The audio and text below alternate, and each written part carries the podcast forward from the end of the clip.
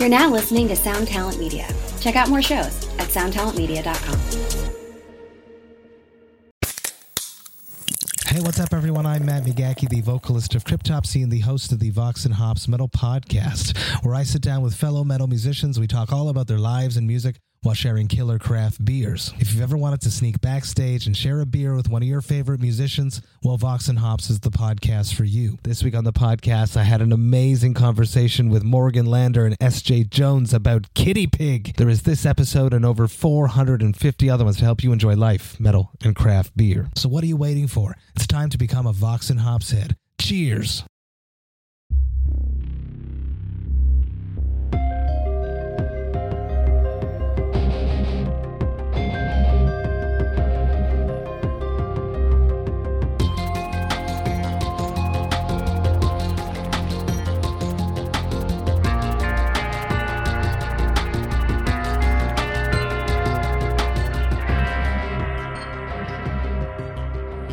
Hello and welcome to the X Men Volume 5. I'm your host, Mr. Doc Coyle, here to bring you all the exploits of us quitters, those who got fired, those who just decided to, to move on in our lives and try new things. It's all about the transitions.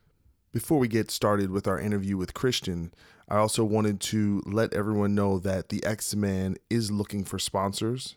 So if you would be interested in sponsoring the show, advertising, please hit me up via social media. I am at Doc Coyle on Twitter and Instagram, and also you can find me on Facebook. Just send me a message. Also, bands that are looking to showcase their material, please hit me up. That counts as sponsorship as well.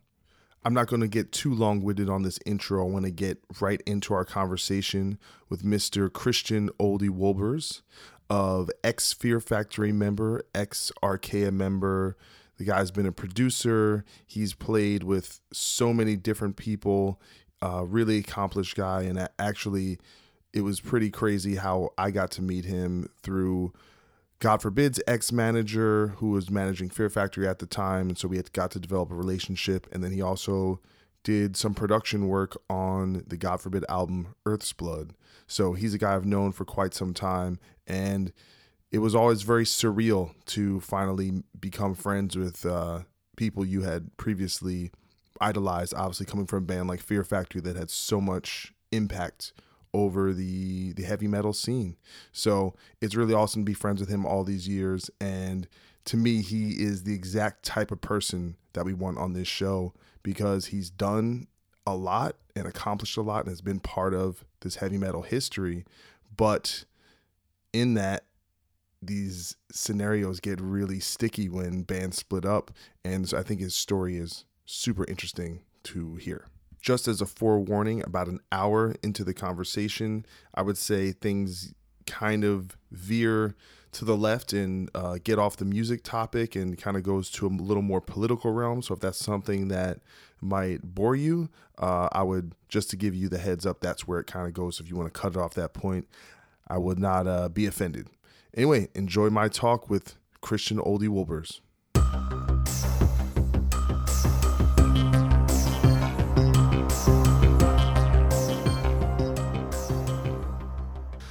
So we have our buddy Christian Old Wolbers. Am I pronouncing that right? No. No one pronounces it right, right? Well, you can say oldie. Oldie? Yeah, like oldie English, like the Old, liquor. Oldie. gotta- But thing is, you're you're from Belgium, right? Yes. So how, so how if you were so they speak French in Belgium, In the southern part, they speak French, and the uh, the northern part, they speak Flemish. Flemish. I feel like Flemish. Flemish. I feel like people forgot about Flemish. Like we don't talk about it anymore. It's, I mean, uh, they've been. It's, it's a culture that been uh, that's been. Uh, how would you say it? Kind of like uh, always overlooked Yeah. in Europe because people, most of the time, people go, "Where are you from?" Oh, Belgium. Oh, isn't that somewhere in Brussels? I've heard it all, and I'm like, "No, man, I'm from Antwerp." Oh, where's that? That's in the north of Belgium. Oh, what do you speak there? Flemish. It's kind of like Dutch, Yeah. but you know everybody knows Dutch, but you know Belgium is kind of squeezed in between France and the northern uh, neighbors, which is Holland, and then on the east we have Germany, and the west we have a- channel which is 30 miles long, which is the North Sea. and um, so on the west of Belgium, it's all beach from the top to the bottom, and when you cross it, you hit England. So how many languages do you speak? Um, well, I speak Flemish, Dutch. I wouldn't really say it's two different languages, but um, for people from Belgium, from uh, the Flemish part of Belgium, when they really speak their accent, Dutch people have a hard time understanding us. Yeah. And they kind of make fun of us, but we make fun of them twice as hard. Yeah, that's a, that's a- can- that, that is a European thing where people just hate on everyone who else is in the neighboring countries, right? I wouldn't say hate. Uh, some do, but um, it's it's uh, they. There's a lot of ball busting. Yeah. Like we bust the Dutch's balls all the time. Like we call them cheese heads Cheese heads, because they make all the cheese up there, so we call them cheese heads. You know. just like Wisconsin. So if somebody has holes in their head and it's just kind of like no brain, it's a cheese head. so But I'm Dutch. I'm part Dutch. Okay. My dad was from Holland. My mom's from Belgium. And like maybe like you know, ten years ago or something like that, I finally found out through my mom. She kind of like spilled the beans finally that my dad was a smuggler, and that's how she met him. a smuggler of Smuggling of like anything that was tax free, duty free back in those, you know, back in the 60s and the 70s, that was a big business. Mm-hmm. Anything that came off the docks of the shipyards and that was able to be sold without tax, like cigarettes and coffee, stuff like that. Yeah. My dad had connections and he was involved in that scene. And I never really knew. And I always wondered, like, why do we have a new dishwasher? And my dad and my dad would got drunk really bad, and then all of a sudden the next day there'd be like a new a microwave oven. Fuck, I've never seen one of those.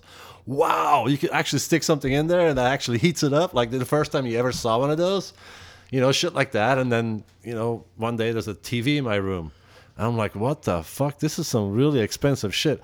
We don't have no money to buy this shit, you know. And then watching TV with my friends, like some skate movies, and my dad walks in the in the room and just unplugs that thing and takes it. And we're just like, what the fuck? And everybody looks at me, he's like, what the fuck did you do? Are you grounded or something? I'm like, no. My dad's like, I'll get you a new one later. I'm like, what? Whatever. We go out to skate a couple days later. There's another TV in my room, a different one. I'm like, what the fuck is going on? You know what I mean? And all of a sudden, I got a VCR. All of a sudden, I had two VCRs. Like, everybody remembers that. it was coming from somewhere, and it wasn't coming from Best Buy. I'll tell you that much. So when did you come to LA? in 1993. Actually, um, was trying to come in the springtime, and um, the riots were happening. So I was like, oh, maybe I'll wait a little bit till after the summer. Yeah, you might want to let that blow over. Till after that fucking shit burns off a little bit, you know, and all the smoke clears, literally. And then I came in uh, November, I think like around mid-November, something, like, or end of November, 17, something like that. I came here, and I just um, was kicking it around uh, Venice for a minute with uh, Dale and the guys from Beowulf back then, and then um, I went to a youth hostel in Santa Monica for like a couple of days, and I was like, yeah, I'm probably gonna head out back home. Kept buying clothes and shoes and shit to take back home, basically spending all my money. And then um, Did you come out here just to play music? no, I came out here to visit. I wanted to see Venice Beach. Did you know anybody? I uh, I only knew D- Dale from Beowulf, but bas- basically via like phone calls and and writing letters. That's how it was back in the day.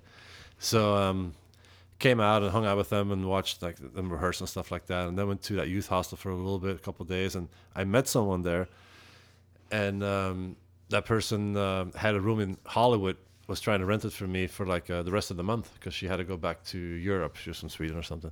I was like, "Yeah, I'll take your room." It was like 300 bucks. And it was like pretty much the last money I had. So I got the room. I was like, fuck, I'll just, I can stay in Hollywood for a little longer and explore that a little bit. And then I was walking to the supermarket to buy some uh, some food. And uh, I saw Bobby Hambel standing outside the supermarket, From Biohazard? Biohazard. And he had a beard and it, it, his posture and his clothing, it looked like him, but I couldn't really tell if it was him or not. I started walking closer and closer. And he's like looking at me like, and he starts going like, "Yo, what the fuck you looking at, son?"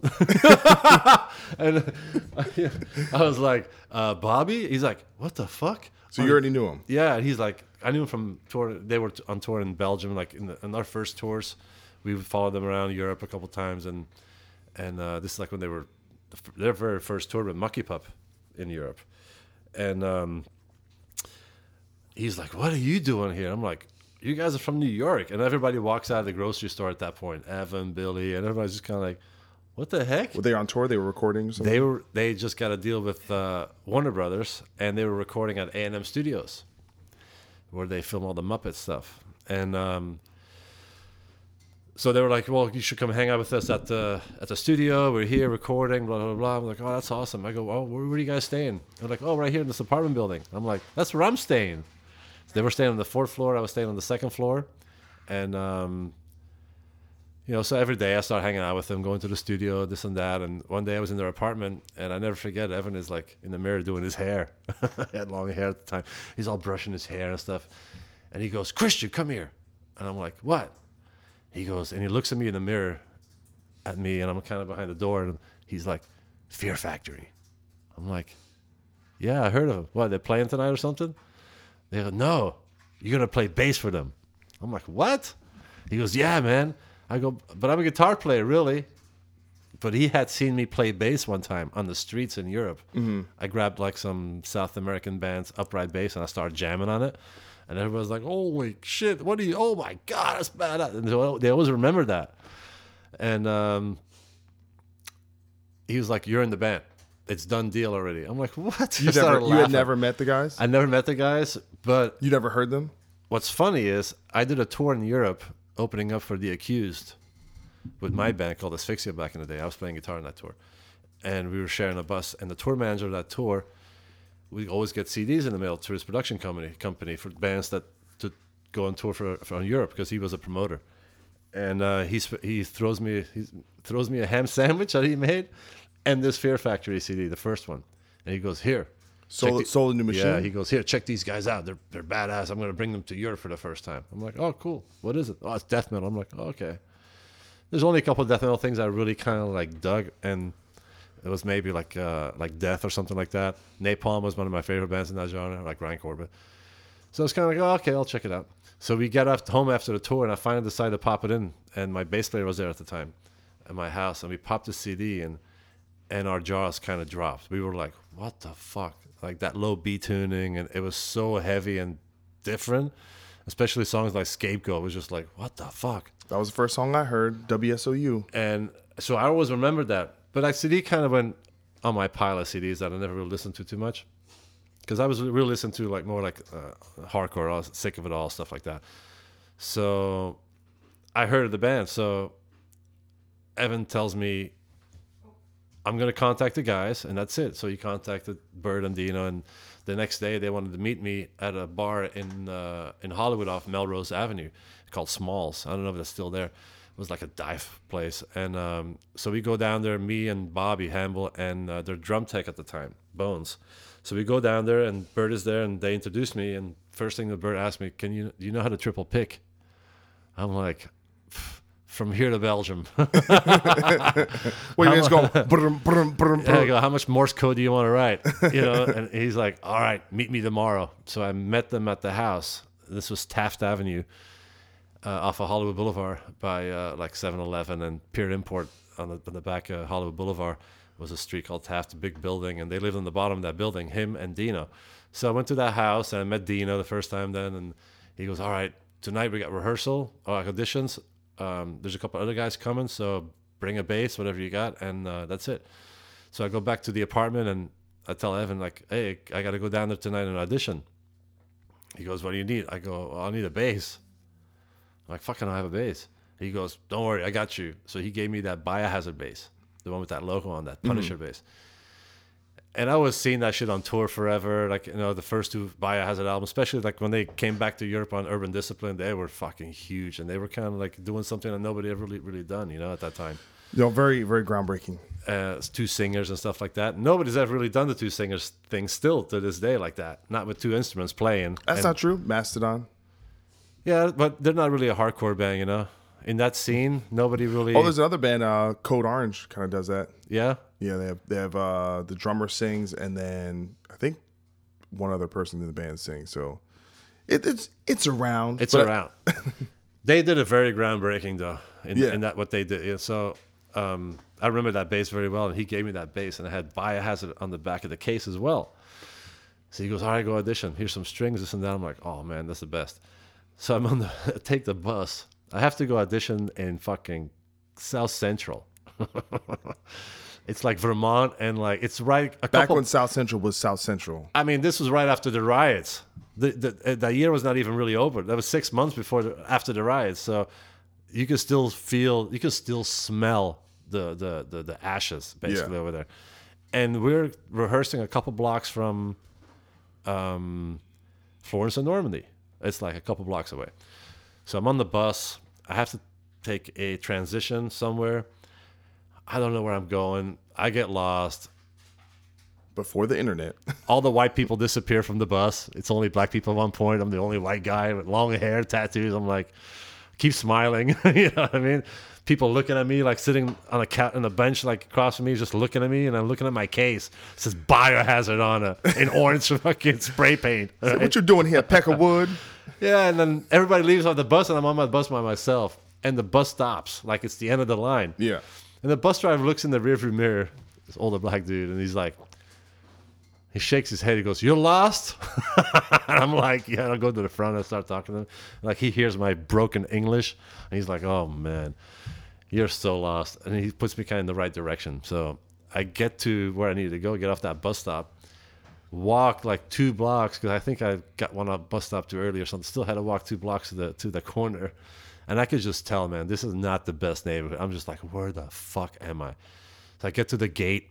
Dino comes out, opens the gate. They lock it behind me. Just wait out here.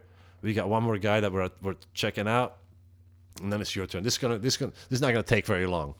So I'm like, all right. And so I hear it going. I hear Fear Factory playing that little room, and then he comes out. The guy, the guy had this really like very like curly, but very like like how a like a perm is like shiny with all the oils and stuff in it. You know what I mean? And like he looks very pretty. He came out like I'm like what? Like Speaking of glam metal, totally glam, glammed out that dude. And he was like, ah, that wasn't gonna take long. All right, let's go. And at that time, I just had heard a car. Oh, a car came through the, the neighborhood and even stopped at the corner. This is a major intersection, and from a small street, that car just like went straight across. And then a cop, two minutes later, a cop car is chasing. I'm like, oh man, this is bad out here. So we get in the room, and uh, they're like, oh, we're not gonna play some old songs. We've been jamming on this riff, and they were writing Demanufacture. Yeah. Dino started playing da-na-na-na, da-na-na, da-na-na, and they had it like a little bit worked out. It was like it was almost a full song, but some of the parts were not finished yet and stuff like that. So we started jamming on that. I play in the bass, and I just started playing guitar and bass, and that was it. And they just kind of looked at me like, "Fuck." I mean, they felt the vibe, and and it was locking in, and because basically I knew how to triple triple pick all that stuff on guitar, so I was just playing guitar and bass. but that stuff was still pretty new, like that style of And kind it of was very low staccato. tune. Yeah, very staccato, very low tune. It was basically to me what it remind. When I stepped in there, I didn't feel like it was a death metal band, Yeah. and that's what I was like. Wow, this is something different. Well, I, I never, to me, like obviously, Soul of the New Machine was something that had a foot in death metal, but there Mm-hmm. was something cleaner about it, and and uh, ob- and you heard the the industrial influences, the the new wave influence, kind of gothic stuff going on, and there was uh, to me it was like kind of a through line between Roadrunner, Type O Negative, Life of Agony, and Fear Factory, where there was this a different vocal style. Like I felt like that kind of. I mean, maybe from the outside looking in, it's kind of. If you my. It's uh, honestly, I can say it's really my my favorite record of the band. Still, and even Soul though I wasn't on, I wasn't on that record, and that's Yeah. my favorite record. yeah, because that record was very raw and very true. Like, honestly, the whole man versus machine concepts, and you know, I mean, that's great. You know, you're a singer, and you have to get, you have to write about something that's you know creative and stuff. I understand why he went that route, but to me, that was not really my favorite thing. yeah, To me, like him singing songs like Leechmaster, that was about a, that was a love song about an ex girlfriend, or um, Crash Test, which was about animal testing. And when you read the lyrics, you're just like, whoa. If if you would have done a video back in the day with the lyrics, like when you see the lyrics on a video and you can actually read the lyrics, it would made a lot of impact because those lyrics were like intense. And he never really wrote like that again afterwards. And I kind of always missed that. And the, the, that first rawness of Fear Factory, honestly, I never really felt that when I still felt that when I first came in the band, and then when we still toured on the on the Sepultura tour with Clutch and uh, and Fudge Tunnel, I still felt that. but then during the de- demanufactured days, it started dis- disappearing, and it was, you know, I wouldn't, I wouldn't not live, but on on record, it was different. It was, you know, all of a sudden it was a concept record. Demanufacture was a different sound. It was, a, I felt like it was a whole new band at that point. So with so kind of a couple things I want to I want to go over. So what was the LA scene like back then? Because I feel like you know me not being there, but you know you kind of seeing what was coming out of there. Bands like System of a Down, bands like Coal Chamber, and those Well- seemed, seemed like the, seemed like there was a more of a melting pot of different styles and and all kinds of different things were happening. Um, you know, Tool and Rage Against the Machine and all this stuff. I don't know if that's a little bit before Yeah, you well, guys. I still felt that little before when I first came here. I still felt that little before, Yeah. and I already felt like, oh, I'm missing the last of this little before because you know, all the when when Faith No More blew up in 1992, I mean 90, 91, like it became massive. Uh, that 90s to 92 that period that's a period that i missed here and that i really feel like i wish i was i was here for that period Yeah. but i came here in 93 and um, this is when honestly you can still say like everybody was bringing out records that were very that all, every record that came out from any band that you would read about in Kerrang or Metal Hammer or any of those magazines they all made records that were uh, of big impact Yeah, but the thing that that and to me, what I loved is just everything seemed different. Like no one, you know, obviously there were some copycats or stuff that was, you know, maybe removed kind of but once there wasn't over. yeah there wasn't full drawers of that of those type of bands in every category Well, You know I, I just mean? feel like one thing that the the new metal era, and I, you know, I don't even know if you guys are even if you're even comfortable putting Fear Factory in that, but with with that wave of bands, it just seemed like anything was okay. Like you, the, the rules seemed to be breaking down a little more. People were a little more open minded for a period. Yeah. Uh, well, th- there was bands that started to come out that, like for instance, when Korn, when we we dropped Demanufacture, and at that time Korn just came out with uh, their first record, and the entire scene changed. Yeah, like just like honestly, when Pantera came out, things changed as well. Everybody went back to the drawing board to okay, do I get my chugging right? now, do you do you say this as someone? it even changed Fear Factory. No, but what I'm saying is this someone as someone who- when you were in still overseas, or this this stuff that happened while you were in the U.S. and playing with Fear Factory. when Vulgar, Vulgar Display of Power dropped, I was still in Belgium, feeling what the impact what it did over there. But when I came here, that was still 90, 93. So that record, um, they were still touring on that record on Vulgar, I think, or they might have started ending th- that touring cycle and, be- and beginning writing, or it might have been. Honestly, that might have been uh, yeah, that might have been the end of that because I still saw them playing with um, um, Sepultura on a tour, and uh, that was the ending cycle. And I just got to to the states, and honestly, you can even Fear Factory changed when Vulgar came out. It changed Dino as a guitar player as well. It changed everyone. I don't think you would hear songs like Self Bias Resistor and stuff like that if it wasn't for for that Vulgar record. And then a, a couple years later, we're like 94, 95, and Korn comes out with Blind. It changed. It turned the entire scene upside down again. Everybody started to sound like Korn. Everybody started down tuning, playing seven strings, using thick strings, muddy sounds. Everybody wants to use Ross Robinson. Yeah. it's it's great. And I mean, and I saw a lot of bands getting. It was kind of like a wind whirl, right? and and some bands were getting kind of like sucked up in that for a while. Even Machine Head, and then you get Coal Chamber that comes out, and all these bands kind of like came- Sepultura with Roots. Sepultura, like everybody kind of got in that wind whirl for a little while, and then kind of like fell out. Like, okay, what was that?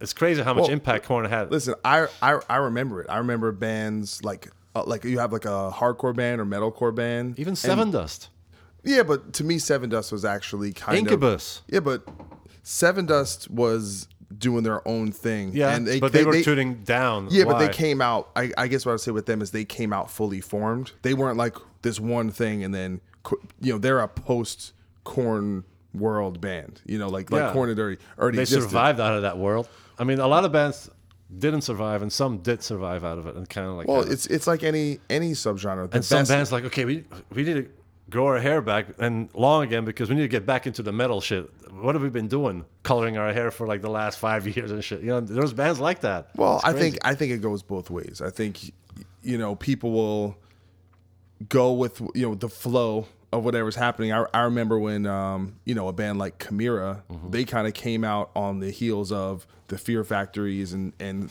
Machine Heads, and were more kind of in that new metal uh, imagery and, Yeah. and the sounds. And then as they kind of more started associating with the Shadows Falls and Lamb of Gods and those bands, then they kind of their hair got longer, the songs got more metal, um, you know, and then Machine Head kind of went back more towards a more metallic sound and and you know kind of went away from that stuff. So there's you know I think you know even Slayer you know put out that that, that record um, Di- Diabolus in, in Musica who which kind of you know depending on wh- who you are you know some people like it some people didn't like it but it definitely had a little more of that new metal kind of sound. because what happened to the scene kind of affected a lot of bands and even them believe it or Yeah, not. but that's but I think no one's um, immune to that. You know, I mean, you had Kiss put out a disco song, and you know Judas Priest with Turbo Lover, and you know like you know everyone's kind of a victim of their their time.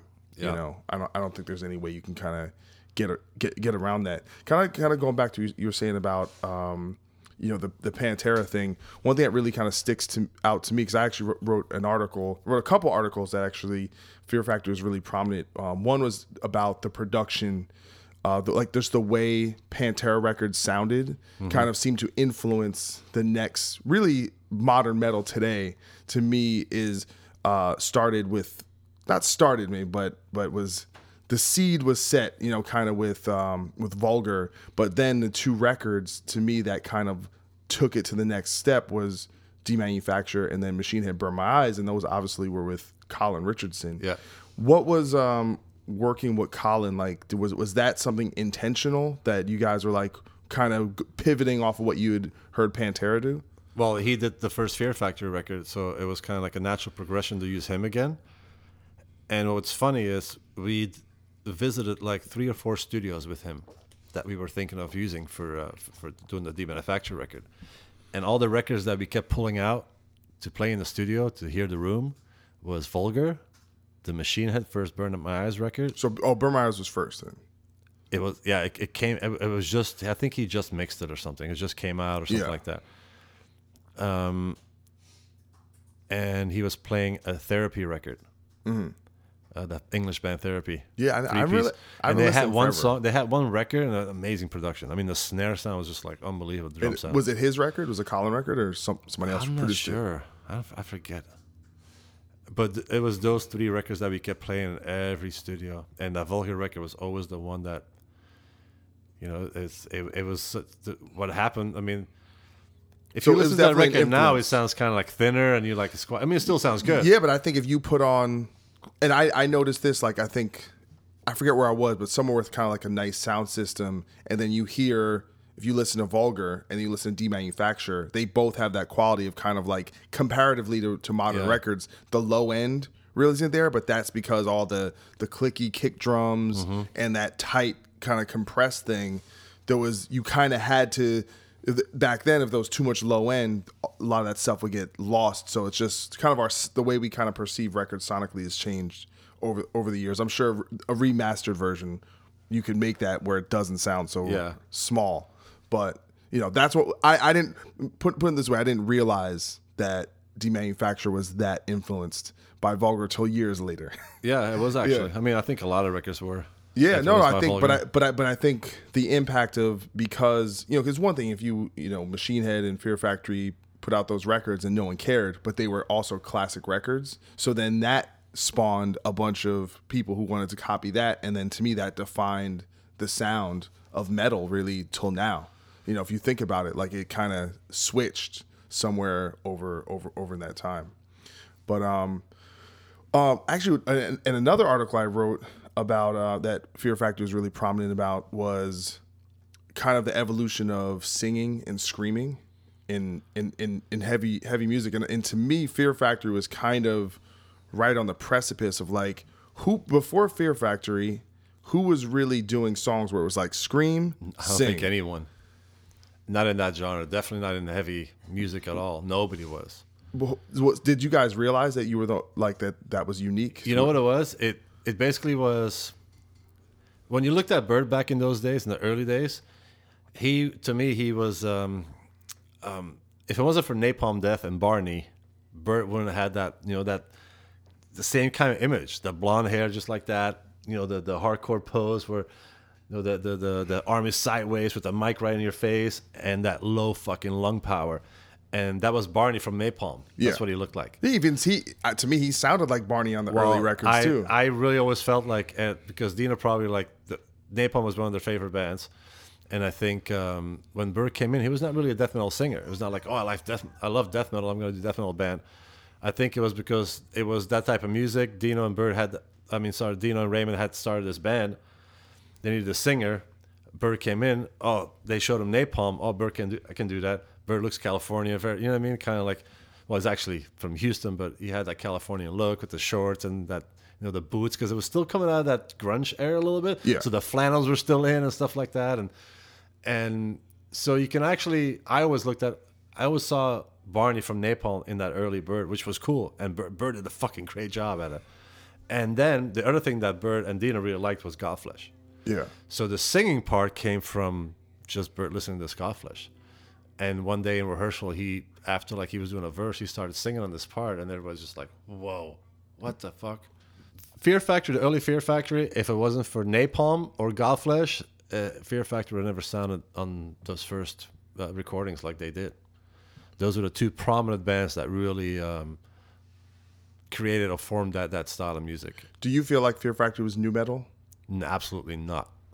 But you do No. you feel like you influenced nu metal though, or like what- maybe influenced uh, uh, some of the bands in that scene, maybe, or maybe like you know that, that turned on to, into the whole metalcore type of thing. And the thing I always said is that the vocals were very different and the drums. The guitars, I mean, Dino wrote great riffs. He's a great writer, but the only thing that um, you know, it wasn't to me. It's not the guitars or the bass that sold that band. It was the vocals and the drums. Monty signed that band because he heard that singing and that scream, that grunt. I mean, there was, he was signing tons of death metal bands. It was it was not hard finding a good death metal band. It was not like that. He just heard the singing and the, and that low grunt, and everybody thought, "Oh, who's that second singer you guys have? Is that maybe Raymond singing or something?" No, he's like, "It's me." And they're like, "Huh? How are you doing those two things?" They couldn't. People couldn't really wrap their head around in the beginning. that one person could do Right. both things? And the, f- the fact of the matter is, there was a lot of guitar players that can go, you know what I mean, and do the triplets and all that. That was not the fact that Raymond could actually play those riffs exactly on his kick drums. That And- was still a new thing. Well, when you go and the kick drums do exactly the same thing, that simple little like uh, five picking riff you're playing all of a sudden has all this kick in your back. You're just like, oh my god, it sounds really good. So really simple riffs started to sound really good, like jung jung and Raymond playing the kicks underneath. Was um Meshuggah on your guys' radar back then? No, we, I never even heard of Meshuggah then. Well, because I feel like um to me, like I pretty much got into both bands around the same time, around like '96, you know. So, but I know Meshuggah came out like around '91, you know, roughly around the same time. So to me, it's a it's a uh, a thing of kind of parallel thinking, even though the you know Meshuggah was kind of doing this more kind of fusion progressive thing, and I perceived Fear Factory doing a more straightforward kind of mainstream ver- version of it, but there were similarities in that. Those are the two bands that kind of had that staccato thing where the you know where the the rhythm and the the uh, the picking and the kick drum thing kind of kind of lined up. But when you guys discovered them, did you think they were like ripping you guys off or anything? No, because when I first heard Meshuggah, to me they sounded like a Metallica clone. Honestly, those earlier records they were very like they were very caught up in that European scene because they came from Europe, and for them breaking out of Europe was for any band. I was in bands in Europe. For any band in any European market, it was very hard breaking out of that. Only a couple bands have done it. Kreators, bands like that, German bands. I don't know. There's you know this, Back in the early there's This place Sweden there's like 50 men. Now, yeah, but not back then. Well, even Back then, back I'm talking about 1990, right? That's when Fear we Factory had like. Cathedral. You had Paradise Lost. Okay. Um, you know, Barely starting. You know, that was our you, first record. You had the black metal scene kind of coming up. But Emperor. There was Pestilence. I mean, Yeah. yeah, yes, there was European bands, but not like it got flooded now. Now there's so many bands, but Yeah. not back then. And it was really tough. It was not like every country had like 10 huge bands. It was only a couple bands out of each country that were kind of had notoriety and were doing records. And we're lucky enough to be picked up by European labels that had a little bit of weight in the American market. But it was not like these American big huge labels or big huge um, uh, majors were picking up all these bands. And actually, in, in 19, when I came into Fear Factory, that's when major labels were picking up death metal bands. That's when Morbid Angel got signed to Giant, and that Yeah. was like '93 or something like that. So I remember even, um or like no, a little before that. I remember uh, Fear Factory telling me that their lawyer had told them like, "Don't sign this Roadrunner deal. I'm going to get you guys in a major in six months." But the guys couldn't wait, and they signed the deal anyway. And then, sure enough, all these major labels came after Fear Factory. We became good friends with a guy at This is um, after Demanufacture or this when the manufacturers just came out. There was a bunch of labels trying to get us from Roadrunner, and one label in particular was Interscope. Yeah. we wanted to be on Interscope so bad that we were have we we were inviting this guy to our shows all the time. wasn't Korn on Interscope? no, they yeah they were Immortal. Immortal. I This don't- was an inter- uh, an imprint under um, one of those majors. Um, I forget. Uh, Immortal was an imprint, uh, Epic maybe or something like that. I have no honestly all that that stuff like where because I know there's been like fifty thousand major label mergers in the Yeah. last twenty years, so it's for me it's hard to remember. The early '90s were a really cool like period because Interscope you had like bands like like Nine Inch Nails and Helmet and Marilyn Manson first coming out on that. I remember when they first uh, uh, came out on that label. uh, That that period was was amazing. That Yeah. Tool was on it, I think, or something like that. Like all these cool bands, and we wanted to be in that mix of those type of bands because Yeah. we felt like we we could break out of uh, out of the the very we had still a little bit of a death metal stigma behind us and that really heavy extreme music. I mean, how are you guys going to break out of that? Well, in in a, in a way though, I think it worked to your advantage because the that was the time period where the Roadrunner brand became so Yeah. strong. You know, you had literally almost every band that came out on Roadrunner at that time was an impact band um, in a cultural sense, and so once that kind of you know and, and the thing is there's no brand association with a major label. You know no one buys a record because it says warner brothers on it you know? But people buy a record because it says roadrunner. Maybe you know now i think that's that's changed a lot over over the over the years but at that time that's when that that was building. So in a sense you became a movement band where it's like oh here's this group of new bands and and so you know sometimes things end up working out for you you know? There's a lot of cool labels with a lot of you know. I mean, all that went away. There's so much money being thrown around all these bands, and when especially when Korn came out, how many bands that they were trying to sign that you know even Sugar Ray bands like that. Their first album had a little bit of that. Everybody was riding that whole wave. Yeah. Like what they what they started, and everybody like it, it became really hot. Being a really everybody was looking for that next Korn. Who's going to be that next Korn? Um, and then you know, uh, Deftones signed the Maverick. Yeah, Deftones. Um, you had Coal Chamber. You had uh, who came right after that? Obviously, In- Incubus. Those people well, don't remember those are the Incubus bands was- that we know of. Yeah. What about all the bands that never stuck to that wall and kind of fell off? That Well- we lit. Remember those bands like lit, and there was so many different No, bands. but no. Well, to, that's I think that's that's different. I think you're just talking. but about it was if you all that straight- L.A. Yeah, but no, um, lit is still was that one song? It It was gay. Yeah, it was but gay as shit. Well, but in the beginning they were all heavier, and then they noticed, oh, we're not gonna make it being heavy. So they started writing like super like wimpy. Well, I mean, commercial I think I think there was a cross section between kind of the post grunge era and just straight up alternative rock that blended, you know, to a degree with that, um, you know, what became nu metal because you know a lot of that stuff was coming from Southern California and some of the imagery, but you know, I don't think, you know, I think you have these, you know, this stuff that became almost the fabric of of radio rock or almost like you know bands like Sugar Ray, they're on pop radio. Yeah. You know, it's not even you know, Incubus was not a pop like now they're a pop band really. You know, I mean they're like a rock pop rock band.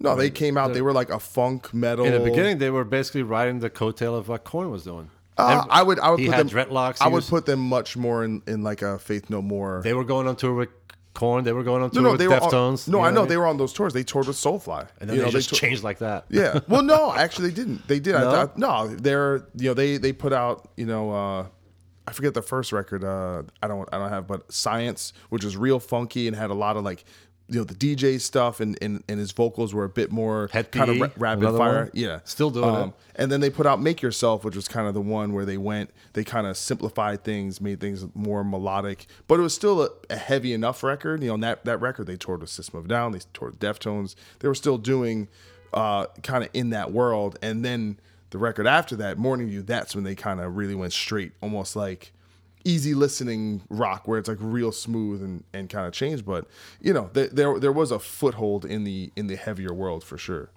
Um uh kind of going going back to what we were we were talking about a little before so during this time so fear factory obviously becomes a massive success and then at some point things break down uh personality wise within with, within the band what what happened there where uh Dino ended up uh, getting kicked out of the band I mean, it was maybe more bird clashing with uh, with Dino at that point, I think, and I mean, we were all clashing a little bit. We, we had we had been on tour for so long, and we all needed breaks and stuff like that. You're living with each other like you know, twenty four seven, and and I think at one point Bird was Bird basically quit yeah in Japan. He took me and Raymond one time aside, and he was basically telling us like, "I'm quitting.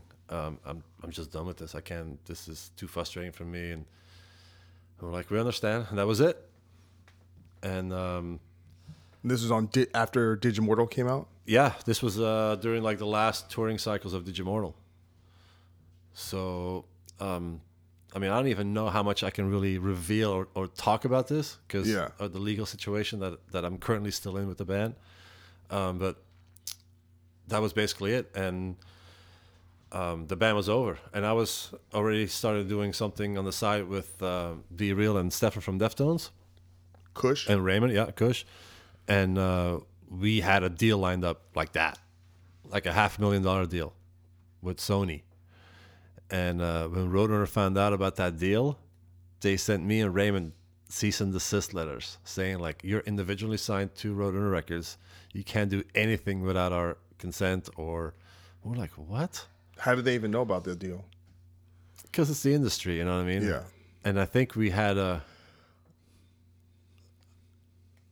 That's a good question, but I think yeah, I think that they knew they were, they knew we were doing the band and stuff, and they found out, and we got the we got the letters in the mail, and that was it. Um, we couldn't sign the deal because uh, we were still signed to to Runner, and they were making a big stink from it out of it, and that's when we realized like that's when I me and Ray- Raymond realized that we cannot continue our music career or writing career because this company is holding basically like you know holding this prison sentence above our head that we're signed to them. And and anything we put out is they have first pick at and and they own the rights. And so it's like what the fuck? So um, we had to find a way to get off the label and that was the only thing in my mind is like how the fuck can i get off this label that's holding me hostage and i knew that they would owe us a pretty bit a big sum of money for the next option of the next record after Digimortal. So I think I brought it up one day to Raymond, and I was like, you know what? We should just give Rotor a fucking demo. Tell him we're writing the record. I'll play guitar on it, whatever. We'll just do it real quick, write some shitty ass songs. But we might have to have Bert sing on them because otherwise it can't really consider be, to be like a demo. And then we'll just tell Rotor to write the next record.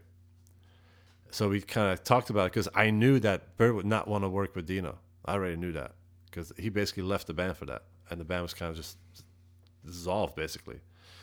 I mean, Dino didn't come to me or Raymond like, "Oh, let's find another singer" or something like that. There was none of that. It was just kind of like, So were you guys? So Burton had an issue with Dino, but you guys d- didn't have an issue with Dino at that point. I mean, we all had a little bit of issues here and there, but It wasn't the main problem. to me, like, it, it, it would never overpower. me. I'd be like, just shut the fuck up, whatever. You know what I mean? Yeah, kind of get over it. Let's Yeah, get, like- carry on with business. But to to our singer, it it was eating him away. Yeah. on the inside, and he couldn't handle it anymore. Like, he so was, all right, so, so you guys he was do, miserable. So you guys do this demo to try and not to get them to turn it down, Yes. And then they take. I wrote corporate cloning, uh, cyber, uh, maybe slave labor, corporate cloning, and maybe archetype. Three songs, I think. And um, we gave it to Roadrunner, and Monty fucking loved it. Bert sang, it took a lot of convincing to get Bert to sing on it, Bird's like, why this and that? I don't want to do this. And I'm like, you know what? Do you want to be signed to this label for the rest of your life? He There goes, was only the one record left on the deal. no. No, there was two options left or something like that. But The number you have reached is 100.7 WMMS. It wasn't just a radio station, it was a lifestyle. Cleveland is, is a rock and roll city for sure.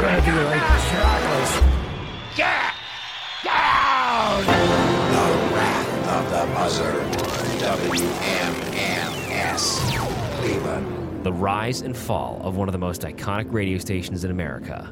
Profiles, The Wrath of the Buzzard, PROH Files. Subscribe now wherever you get podcasts.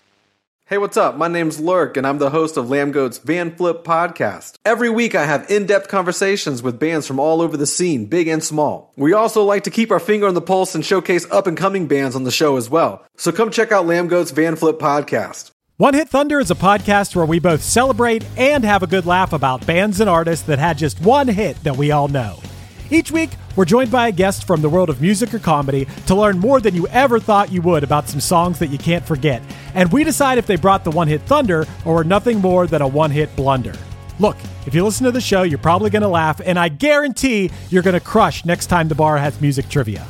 Tag Team, Jane Child, Meredith Brooks, Looking Glass, Shawn Mullins, Eiffel 65, EMF, Crash Test Dummies, Crazy Town, Chumbawamba. We have hundreds of episodes in our back catalog and a new episode each week, so pass the Dutchie, make sure you're connected, and subscribe to One Hit Thunder wherever you get your pods.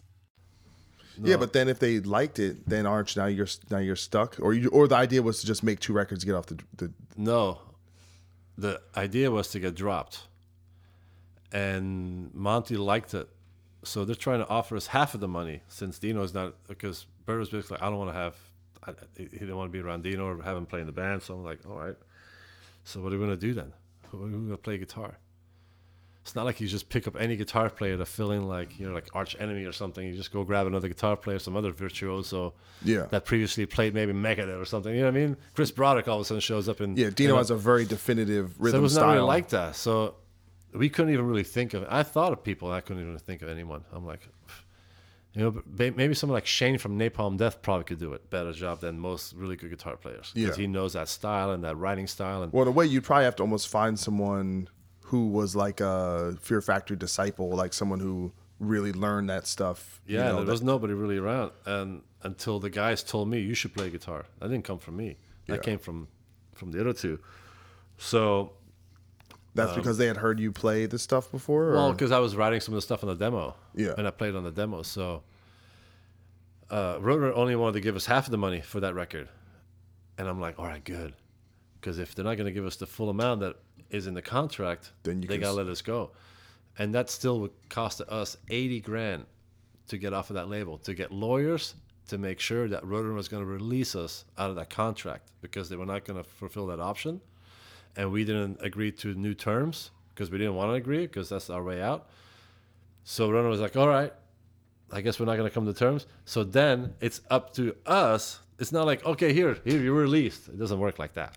yeah, It's like fucking trying to get somebody out of prison, and you have. To, it's really, it's really like it's like that. a it's like a, a crazy divorce. It's like yeah, yeah, exactly. And and it takes another eight months and eighty thousand dollars to actually get signed signature paperwork that we are off that label. And at that point, the deal with Sony was not there anymore.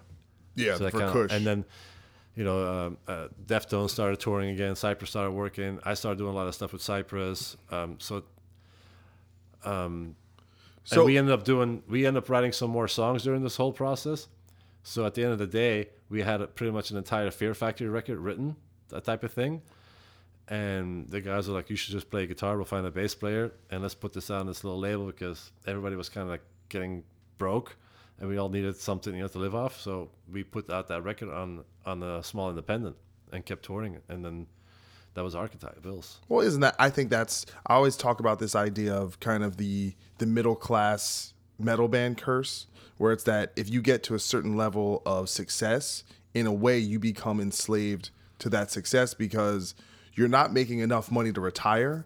Yeah. But you've spent all these years doing this and you haven't incurred other skills where you could do another job and make the same amount of money. So if you're, you know, a cannibal corpse, if you're um, you know, a, a mid-level band, a Devil Driver, Mm-hmm. a band like this, where those bands do very well. This is definitely not to, um, you know, uh, disregard their success because they're very successful. But it is a blue collar endeavor. Like you have to go out and you got to work, you got to play, you got to make records. Yeah. It, it is, you know, it's a lot more regimented than just like, oh, we're artists and we want to create. You know, it's it's Even uh, more so now. yeah. And records don't sell, so now it's all about touring and selling merch. Yeah. No, it no, definitely, man. It's uh so so all right, so you playing guitar, I mean, do you feel like more like a guitar player than a than a bass player or is it kind of you kind of just wear two hats? Hmm. It's weird. I mean, if the band would reunite tomorrow, I would definitely feel as a bass player, and I wouldn't even want nothing to do with guitar besides maybe showing Dino like a riff here and there, like, hey, I wrote this riff. You like this or that? You know what I mean? Because it's all writing with the drummer. With Fear Factor, it's it's, it's all about writing with Raymond and get the structure down. What is Raymond up to? I've I feel He, like I haven't uh, seen him in a minute. He's doing a bunch of supplement. Um, I think he's he's he's um, he runs around selling uh, legal drugs, supplements, Supplements.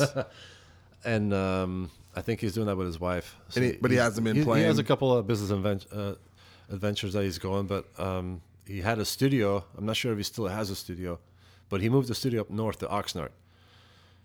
So I, I don't think he has been playing a lot. That's for sure. I I'll even- tell you, Raymond to me is one of the most underrated drummers ever. sure was. And uh, we, me and Dallas got the opportunity to write a song with him. I it, I still have have the song, and uh, Tim Williams from VOD actually did a demo vocal over it. It's really really cool. But we literally like wrote a song and recorded it in in a day, and and it was I just couldn't believe guerrilla style writing. yeah, but it's it's actually a really cool cool track. We we called like uh the we called it God Factory. and but it almost sounds like that. It's like it's got enough of the kind of staccato riffing and then some kind of more God forbid, you know, thr kind of melodic thrash stuff in there. It was a, it was a really cool track. Uh, you know, hopefully me, I'm one of those guys where I feel like a song is never dead.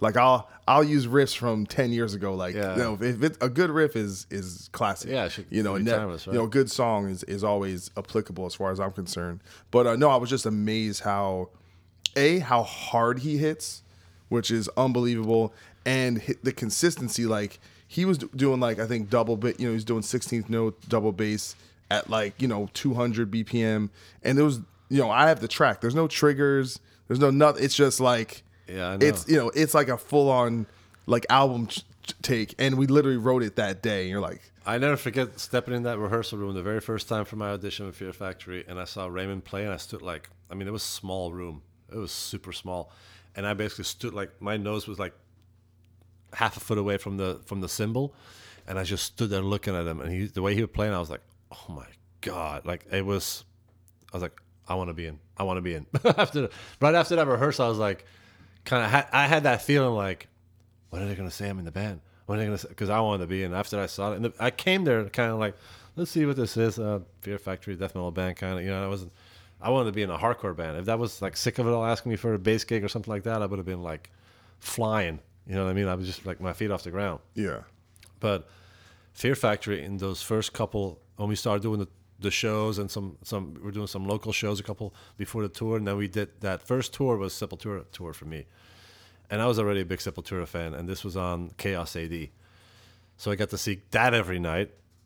You know, I, get I- to know I wish I could. That's a, that's a time machine. yeah, show hanging hanging with that whole Sepultura camp, that family on, on that tour and stuff, get, getting to know them and stuff, and it was amazing. And then um, playing in Fear Factory every night, playing with the guys every night, especially like Raymond, it's just I mean, it's just so solid, it's so amazing, and like playing with him, and uh, that was a really fun tour. Yeah. And after that tour, they told me like, "Hey, we, we're unloading the pickup truck with the gear that we took off the off the off the tour bus or off the off the trailer." Somebody came picked us up with a pickup truck, and we are loading it at Dino's pad. And uh, as we're unloading it, Dino goes, "Hey, by the way, you want to be in a band?" I was like, "What? Yeah, you you want to you want the gig?" I'm like, "Fuck yeah!" So then I ran home, and I was like, "Fuck!" Now I gotta figure out how to stay in the country. That's how it was because I was supposed to get back. How does out. that How does that work with with uh, you know, you're because you came over here just what what With a visitor's pa- waiver. just for someone like who's like on vacation or something. Yes, and then um, what happened was somebody told me through the biohazard camp. Somebody was like, "Hey, you should get an immigration lawyer." I think it was Bruce.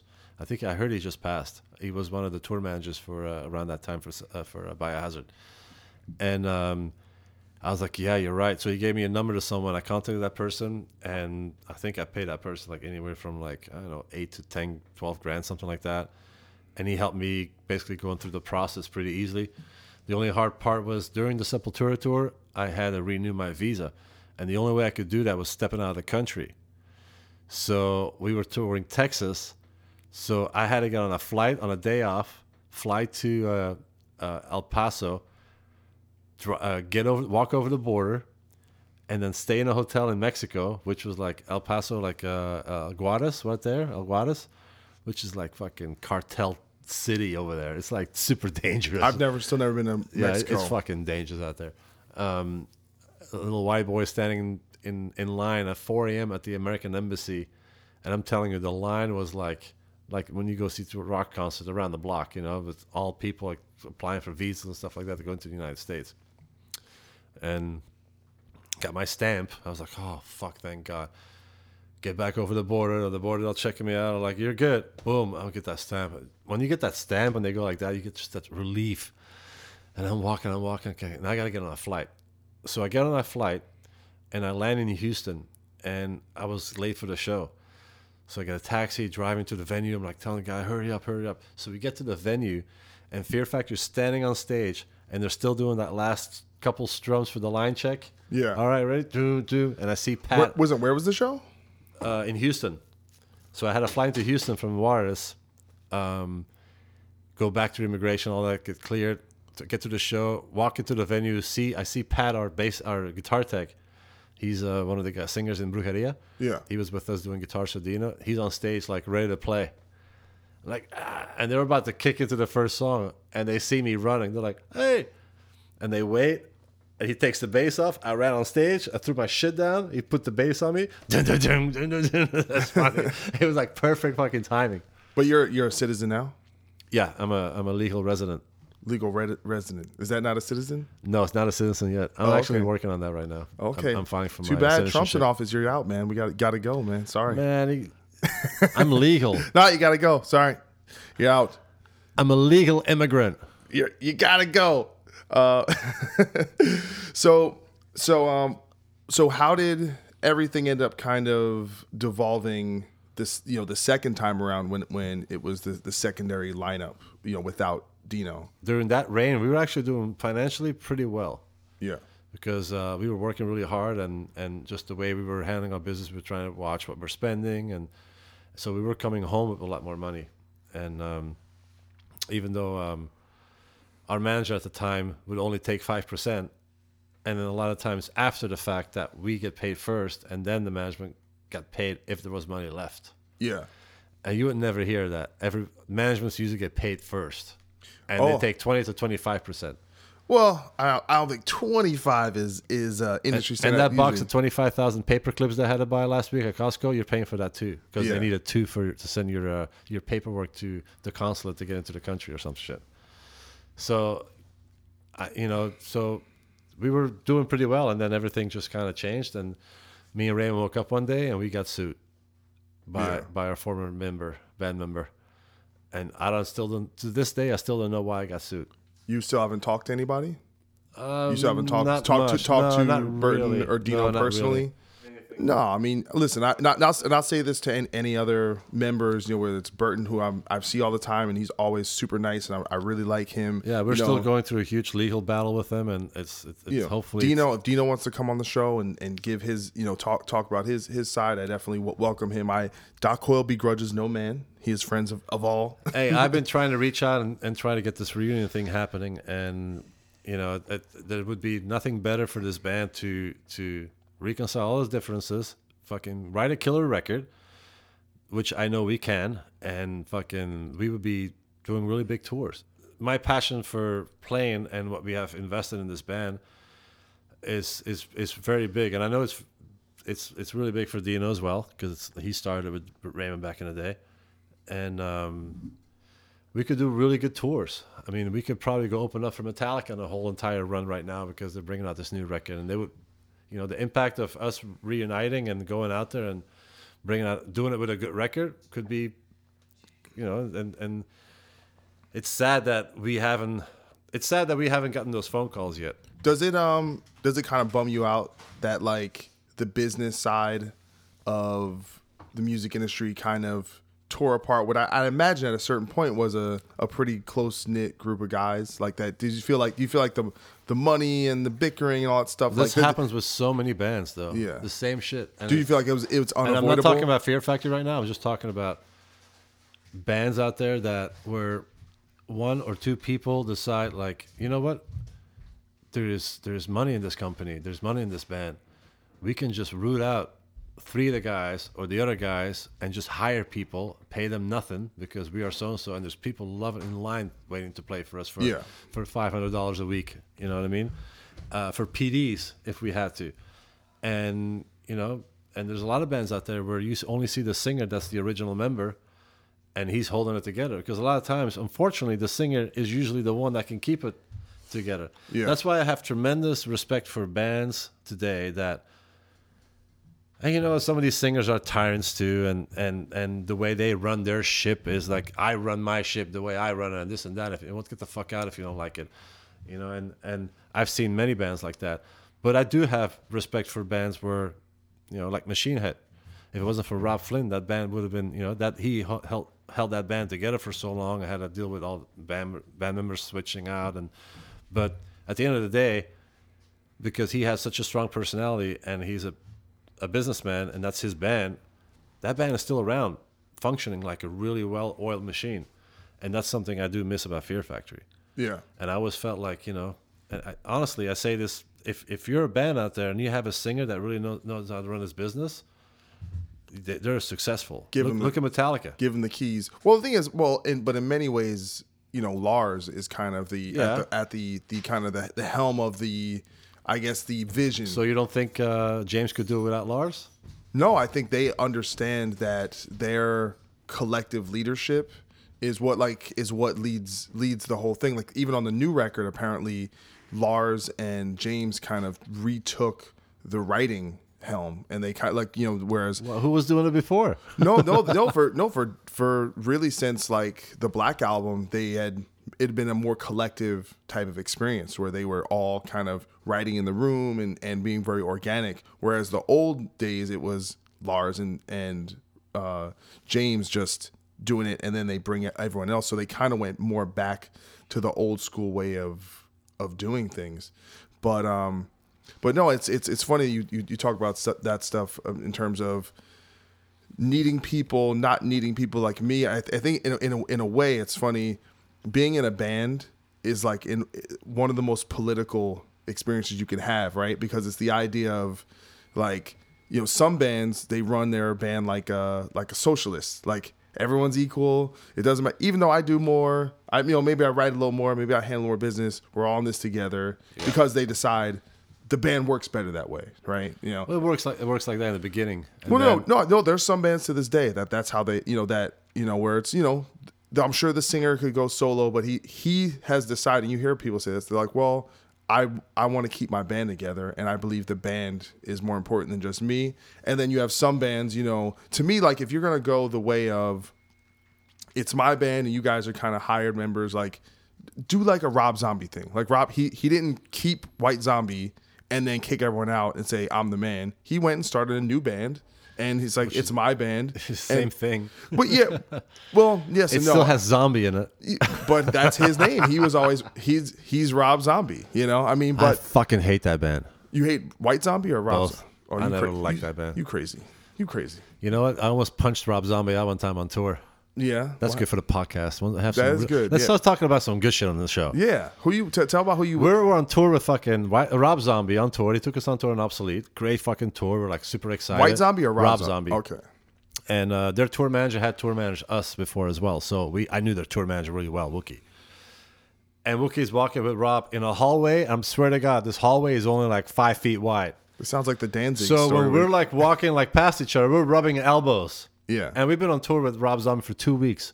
I know he knows who I am, right? And I see, and he's walking towards me, and Wookie's walking behind him, his tour manager, and I'm on the right side, and I stop to kind of let him pass, put my back against the wall to be mm-hmm. respectful, and I just kind of like oh, rub shoulders, and I go, hey, nice to meet you. Stick my hand out. Nice to meet you. I'm Christian with Fear Factory. Thanks for. And as I'm trying to say that, he just ignores me and keeps walking. And he's not walking to the stage because this is like in the afternoon. And I stood there and I and I and I, I was so shocked. and I looked at my hand and they were still walking. I'm looking at my hand and I look over my left shoulder and Wookie, our tour manager, turned around and he's like sticking his hands out like, I'm sorry. Just don't worry about it. And because he sees me, I start fuming. He knows me. He knows me. I don't like. Think, I'll be like. I started fuming. I was like. I walked to the bus. I'm like, that motherfucker. And everyone's like, what the fuck is your problem? I'm like, fuck Rob Zombie. Fucking piece of shit, motherfucking disrespecting me like that. And then Wookie walks on the bus. Christian. Because he already knew I'm on the bus fuming. Because he, toured with us an entire tour. He knows me, right? He goes, dude, Christian. Uh. I'm like, oh, Wookie goes, fuck that motherfucker. Wait till I see him tomorrow. I'm going to punch him in the fucking mouth, right? I start going off and he goes, uh, he tells me, Rob didn't mean it like that, Christian. He's just, I go, a fucking piece of shit rock star. Fuck that shit. So I guess he had gotten word of something because I've I've started running my mouth around backstage and stuff. So people, so then um, I guess some word had come back that getting kicked off the tour, something like that. And even Dean was like, "Oh yeah, let's get kicked off the tour. That's just great promotion." he started looking at it like that. I remember him saying that. He goes, and and he goes, "You don't want to get kicked off tour," and everybody's like on the bus going, "Yeah, we want to get kicked off this tour. This would be great." like he's like, "No," it's like you know, but at that time, '98, something around that time, if we would have got kicked off that tour for that, it would have been great. I mean, we would have got so much press out of it. Yeah. But we didn't Back, get kicked back when feuds feuds mattered. because we were also managed by uh, at that time maybe not anymore but for a the longest time we were managed by Scott Koenig Yeah. and they had Biohazard so Scott is like oh yeah I deal with this shit all the time my band gets kicked off so many tours and Biohazard's always in brawls every night beating up some skinhead or something like that so So I'll tell you. See, I always think about you is I feel like you should have been in a hardcore band because your your mentality. You know what I'm saying. This motherfucker demands respect. You know what I'm saying? I don't demand it No, no, no, no. I'm saying you, you, you might either whether you want to say demand, command. I'm saying just. It's like- that's like if you think about half the hardcore songs, it's about Yeah, yeah, yeah. you don't respect me, motherfucker. When I, just- come through here, you need to know. I've you know I felt like, and I've I've had that many times in the past. Not many times. There's been a few times. One time, Henry Rollins kicked me off the stage, and this was when I was still living in Belgium. Somehow I sneaked on the stage a little bit, and from the from all the way from the corner, I was taking some shots. You were just some with my camera. Yeah, some kid. I used to I love Rollins. So I'm taking some pictures with my camera, and he sees me, and he walks over as he's singing a song, grabs my arm, pulls me on stage, keeps singing the song, and then starts walking me backstage and just kicks me out of the fucking back. And I'm standing backstage, there's nobody around. I'm like, what the fuck? He just kind of like threw me off stage. Are you still mad at Henry Rollins? Yes. You look, you still looking for him? Fuck him. All right. You know, hey, let me tell you something. Don't disrespect. We're opening up a Fear Factory for Black Sabbath.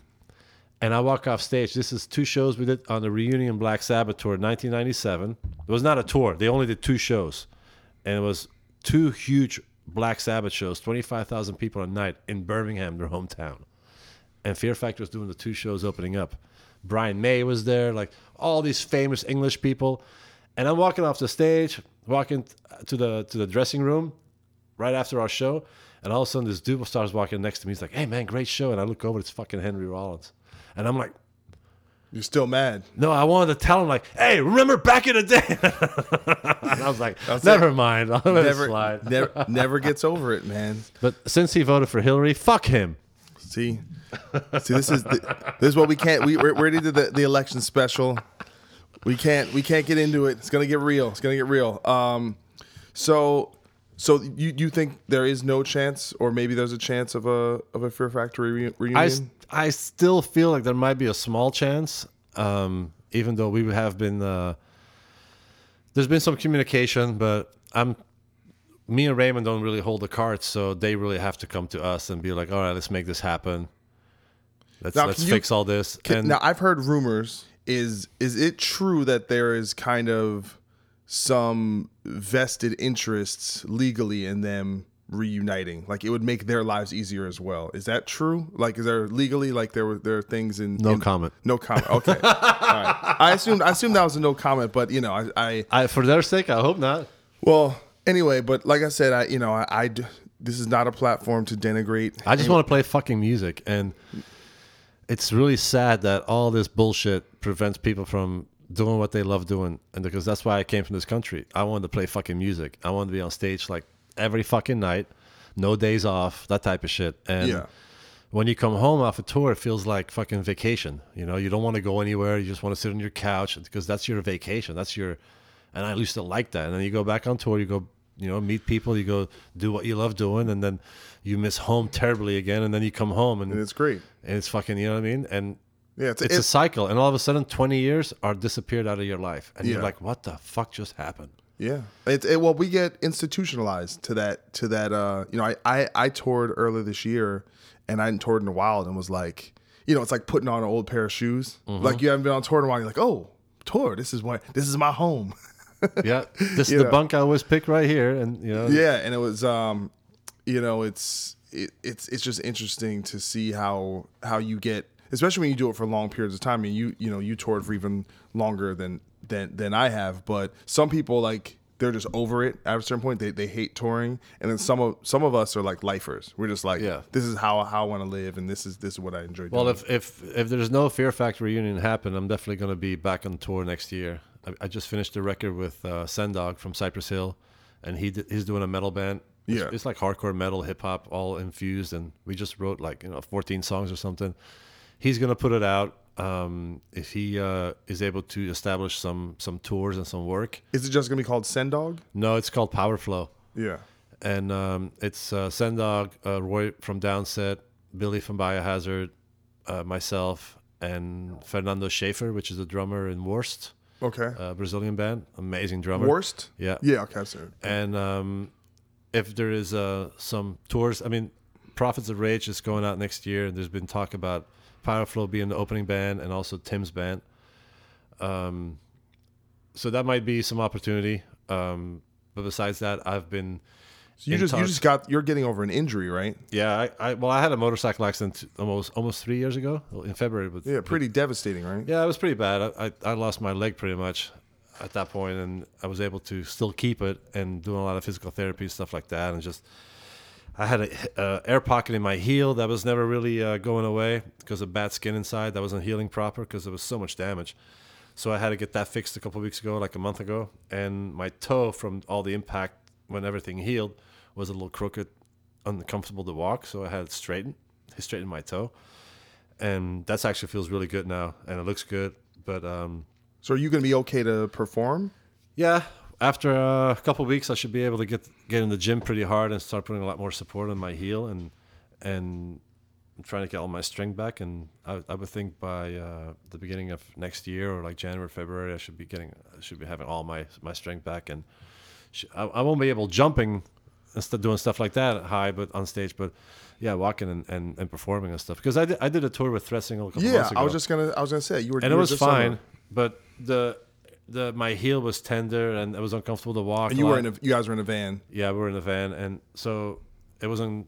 My walking was uncomfortable because some of the things I hadn't been able to to fix yet. Yeah. So now I just fixed those things. So now I'm just in that process of letting all this heal and get strengthening and get strong and then get in the gym and that should be fine. So Because I might be joining another band, which I can't really say anything about, but it's a hardcore band, and I would be uh, playing bass and vocals. So um, I'm still working on that. Um, we haven't. There's nothing final on it yet, but I'm working with them and to see if it would be- a good fit and if it if it will work out. yeah, because uh, well, you know, I mean, the title of this show is the X Men, so it's it's about really the you know how how people like you and I who who come out of one situation and try and figure out what the hell we're we're we're gonna do and Right. and one of the things that's really interesting about uh, you for me is like you've done so many things like you played with Snoop Dogg. You've played with, uh, you know, all these different other projects outside of the the metal world. You've been a producer, like a lot of people know this. Uh, Christian co-produced the God Forbid album Earthsblood. Um, he did all the the vocal stuff. Uh, we you know tracked some guitar I solos. produced I produced the arguments. he was he was there for the for the imminent demise. Uh, do you still have uh, that uh, the soccer glove company? Yeah, well, because of my accident, I was running that company day to day, uh, uh, doing all the running around. And what's that called? Aviata Sports. Yeah, and you still Um, do that? I sold my company. I kept five percent, but I sold my company to my partner, my two partners. They they picked up the tab for that, and because I wasn't able to work, I had to basically live off uh, my my my monthly um, uh, payment I was getting from the company. Yeah. So I'm using that, so, and um, I'm I have a couple other things um, in in the works, another business in the works, uh, and and a supplement thing as well that is can't really say anything about yet. That's still um, so many things you can't talk about. Man. yeah, there's a new guy. supplement company I'm so many wor- that I'm going to be doing with uh, uh, my one of my partners from my uh, sports company, who was actually a fucking multi-millionaire. This guy and always had his hands in cool things. He does a company called Torque, uh, which is a uh, MMA fighter type of uh, streetwear company, and uh, he has a new product out that's going to be uh, could be very revolutionary as far as a supplement, and it's perfect for musicians. Yeah. So it's something I want to try to see if I can bring that into uh, uh, more like mainstream. And I, I'm also working with something else. Hopefully, uh, this will be done. Um, they, they just had meetings about it today.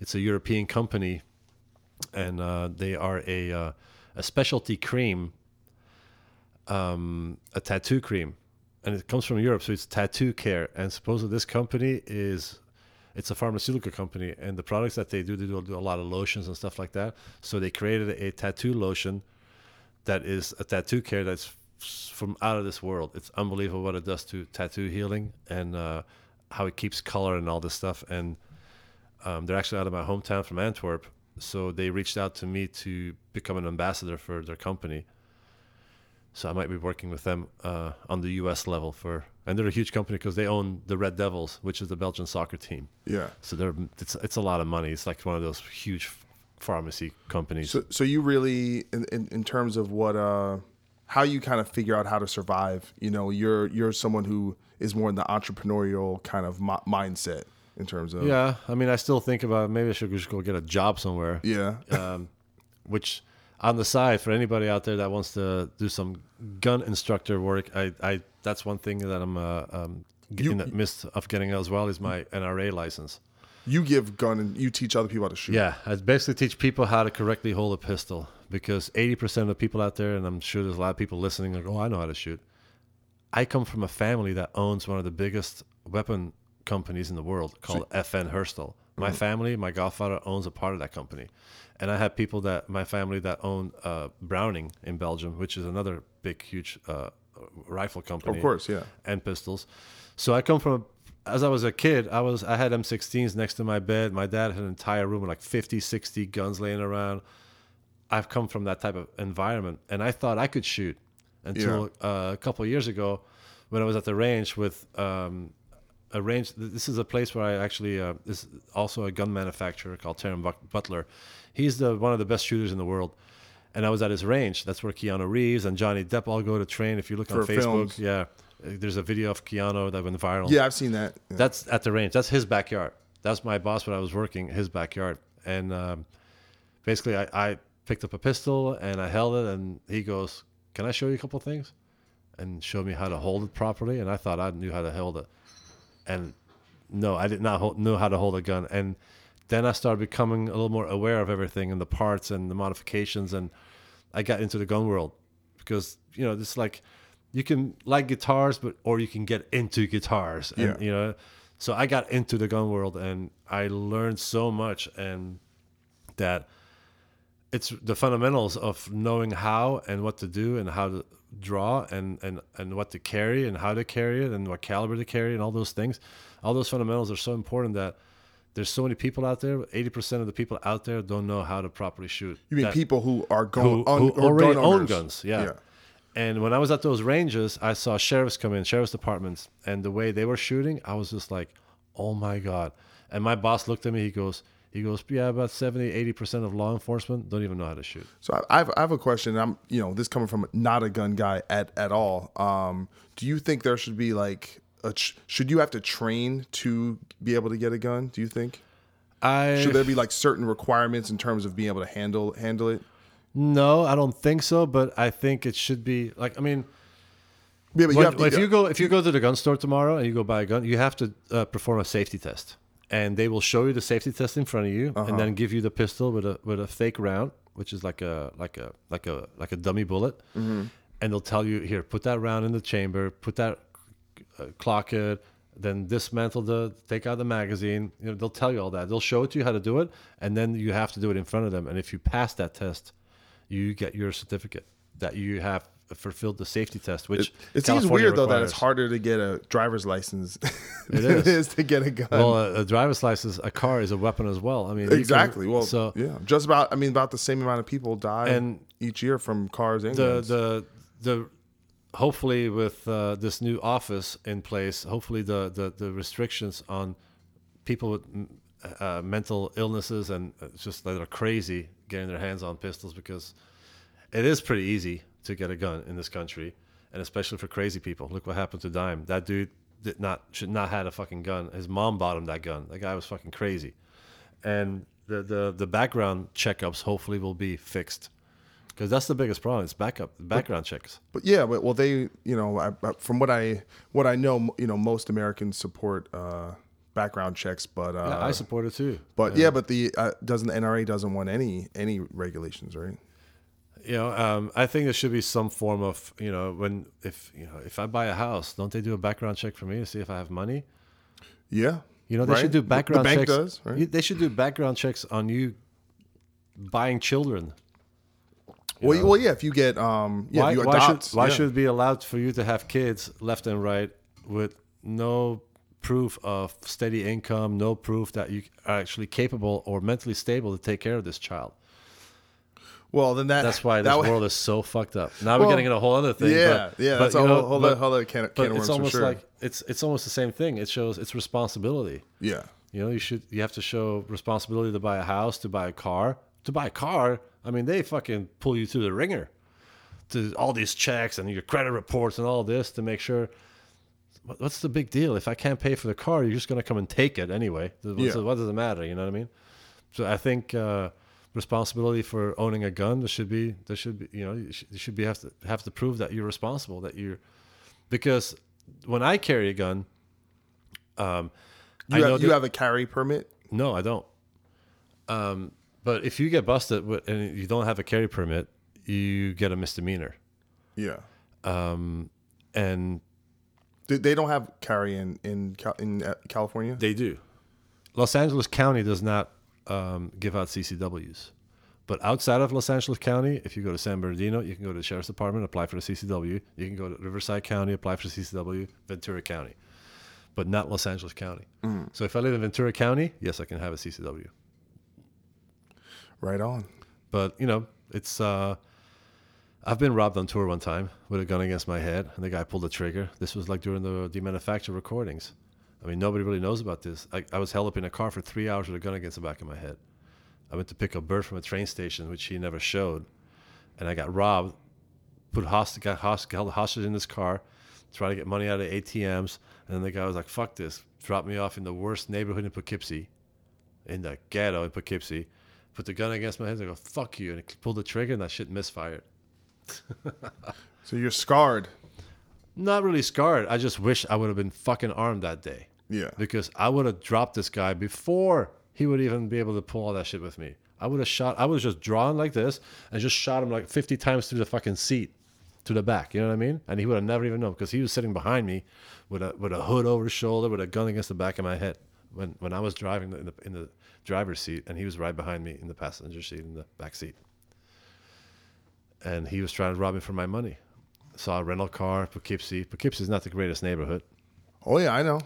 So you know, um, so when he couldn't get money, this and that, he just tried to finish me off, and then he kind of panicked because his gun didn't fire properly. Uh, the bullet got stuck in the barrel because I've I've go to the range all the time. I had it happen. Sometimes you have that one round, or when rounds when bullets have been sitting in a gun for years and years and years, they just kind of go bad, or the primer can loosen up, and you know, so it doesn't it doesn't charge proper, and that's what happened.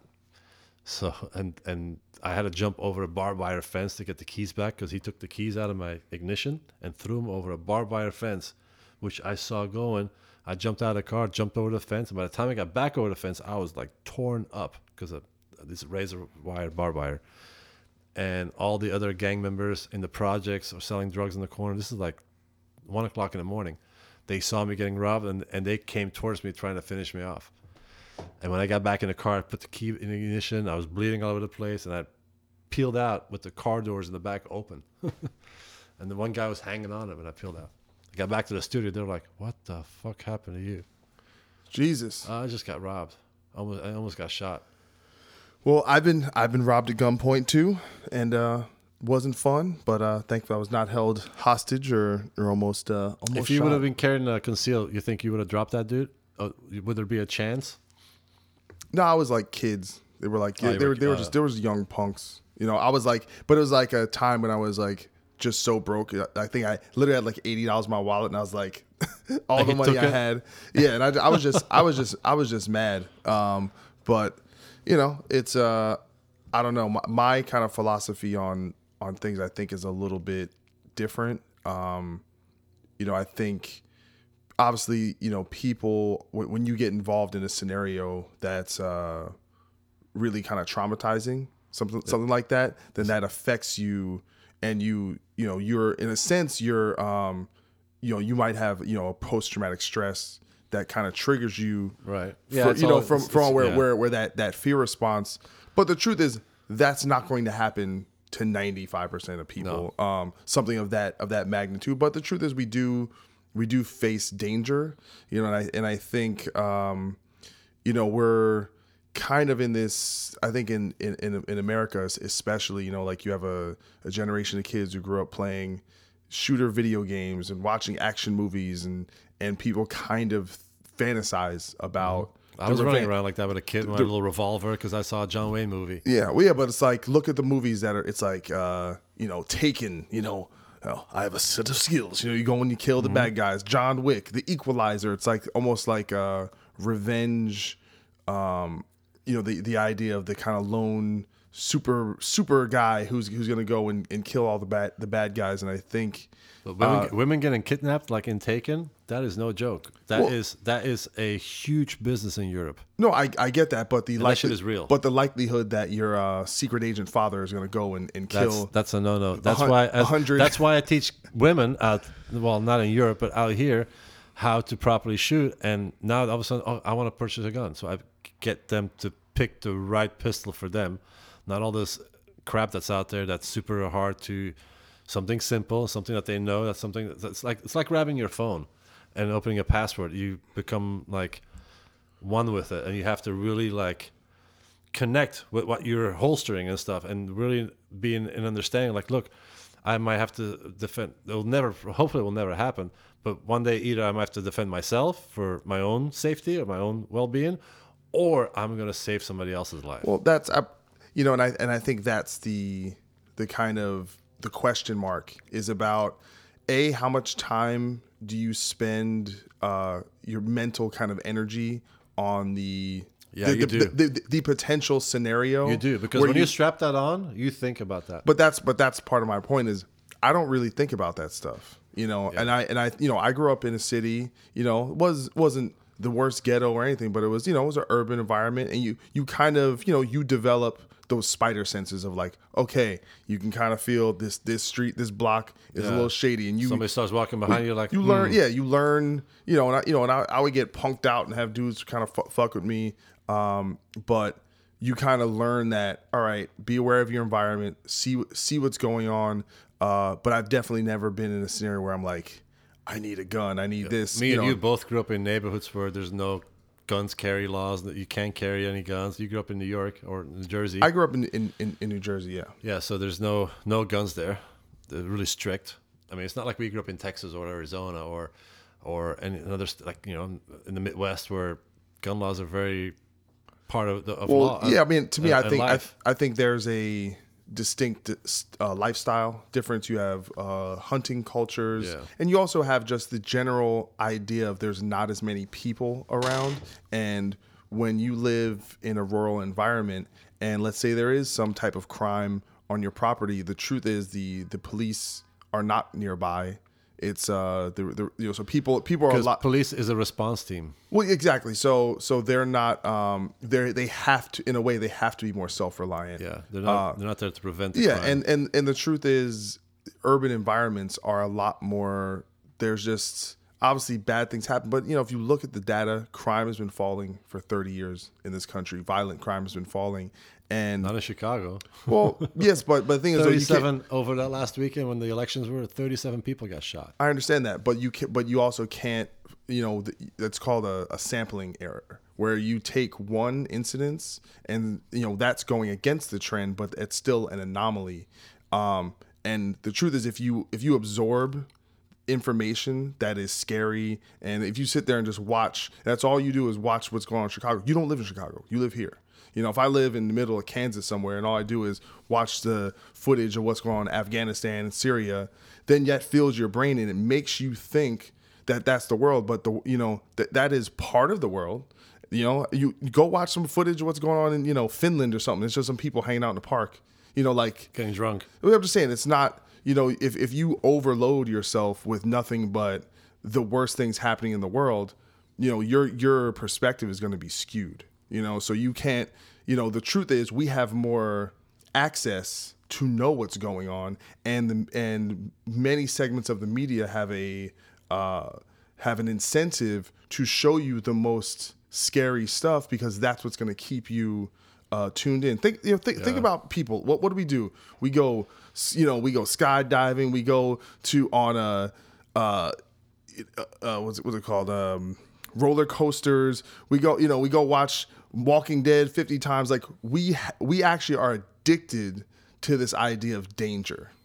All right, and and there's something about oh, there's this you know being connected to what is the most dangerous thing and having an enemy and have some well this is the evil over here and this you know and and you know you can actually design how your perception of the world. You can shut all that shit off. You can turn off the CNN. You can t- turn off Twitter, and you don't, you wouldn't see you wouldn't know what was going on. Yeah. You know, back in the day, if you didn't, if it didn't happen in your area, and if it wasn't on your local news and in Or your local paper, paper, yeah.